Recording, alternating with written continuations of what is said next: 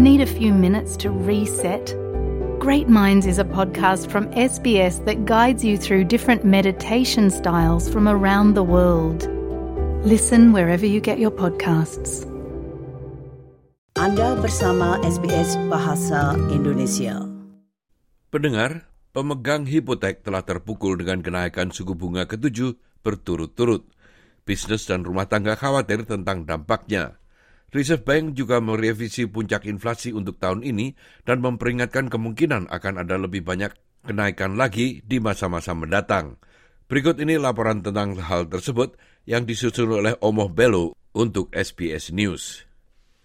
Suku bunga telah dinaikkan selama tujuh bulan berturut-turut di Australia. Kenaikan ini akan berdampak buruk bagi jutaan warga Australia yang memiliki hipotek, terutama pemilik bisnis. Seta Berbari, memiliki hipotek dan mengelola pinjaman rumah dan bisnis di kafe miliknya di Greater Sydney. Having the interest rates getting higher, uh, of course, it put too much pressure on everyone, not just on small businesses, on people in general. It's just going to affect so much all small businesses because, as I said, the consumers will be very careful on spending their monies now as even because the interest rate is higher so they're going to have to pay higher money. So they will be very cautious on spending on any goods or to be going out or spending money because they will be very short in money.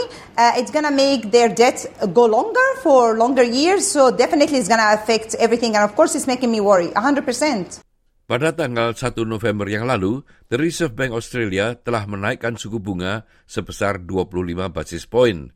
Kenaikan yang telah diduga itu membawa suku bunga dari 2,6 persen menjadi 2,85 persen. Gubernur Reserve Bank Australia, Philip Lowe, mengklaim Dewan mengharapkan untuk meningkatkan suku bunga lebih lanjut lagi pada periode mendatang. Bank memperkirakan puncak yang lebih besar tahun ini dengan inflasi sekarang diperkirakan mencapai 8 persen. Bendahara Jim Chalmers mengatakan prediksi ini lebih tinggi dari perkiraan Departemen Keuangan dalam anggaran 2022-2023. This is another difficult day for Australians who are already under the pump. The Reserve Bank has uh, changed their forecast for inflation. They now expect inflation to peak around 8% towards the end of the year.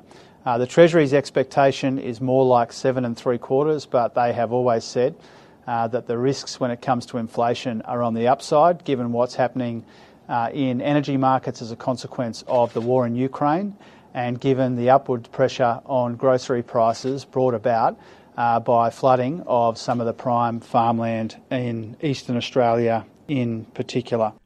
Ada tekanan yang lebih luas lagi dengan peringatan Bank Sentral bahwa inflasi di Australia terlalu tinggi seperti yang terjadi di sebagian besar negara-negara lain di dunia. Seorang ekonom dari Australian National University, Ben Phillips, mengklaim lebih banyak rumah akan segera merasakan tekanan kenaikan suku bunga itu. Pretty substantial increase in interest rates, and this will mean obviously quite substantial increases in interest repayments for most households. Uh, this will be impacting households that are typically middle and potentially higher income households. Um, so certainly some pretty serious impacts for household finances in, in the near future.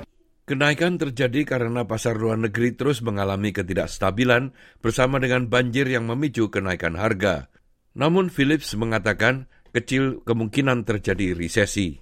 I think in the short term that seems unlikely for Australia at the moment. Certainly the Uh, unemployment rate is very, very low.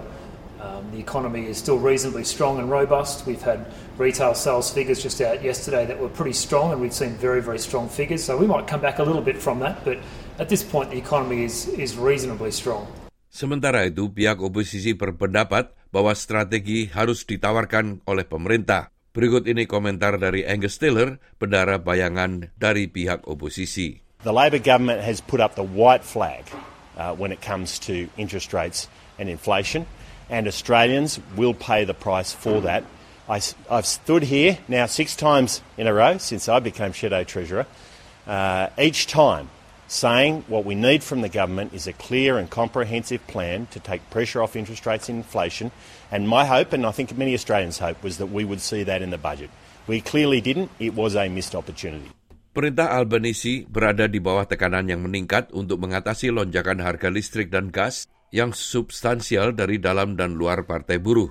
Meskipun pengeluaran itu mungkin bukan pengeluaran terbesar yang dikeluarkan oleh sebagian besar rumah tangga, namun dengan cepat muncul sebagai salah satu tanda paling jelas dari ekonomi yang berada dalam inflasi ini. Bisnis dan keluarga mengandalkan hasil positif yang cepat. Oleh karena itu, Bendara Chalmers mengatakan pemerintah telah melakukan yang terbaik untuk mempercepat prosesnya. Uh, we have said uh, that if there is more that we can responsibly do, uh, to take some of the sting out of uh, rising energy prices brought about by the war in Ukraine, then obviously we'll consider that. Uh, we are in the process of consulting. Uh, we recognise that there are a number of uh, complex interactions here when it comes to energy markets, and so we want to take the time to get it right, but we recognise the urgency too.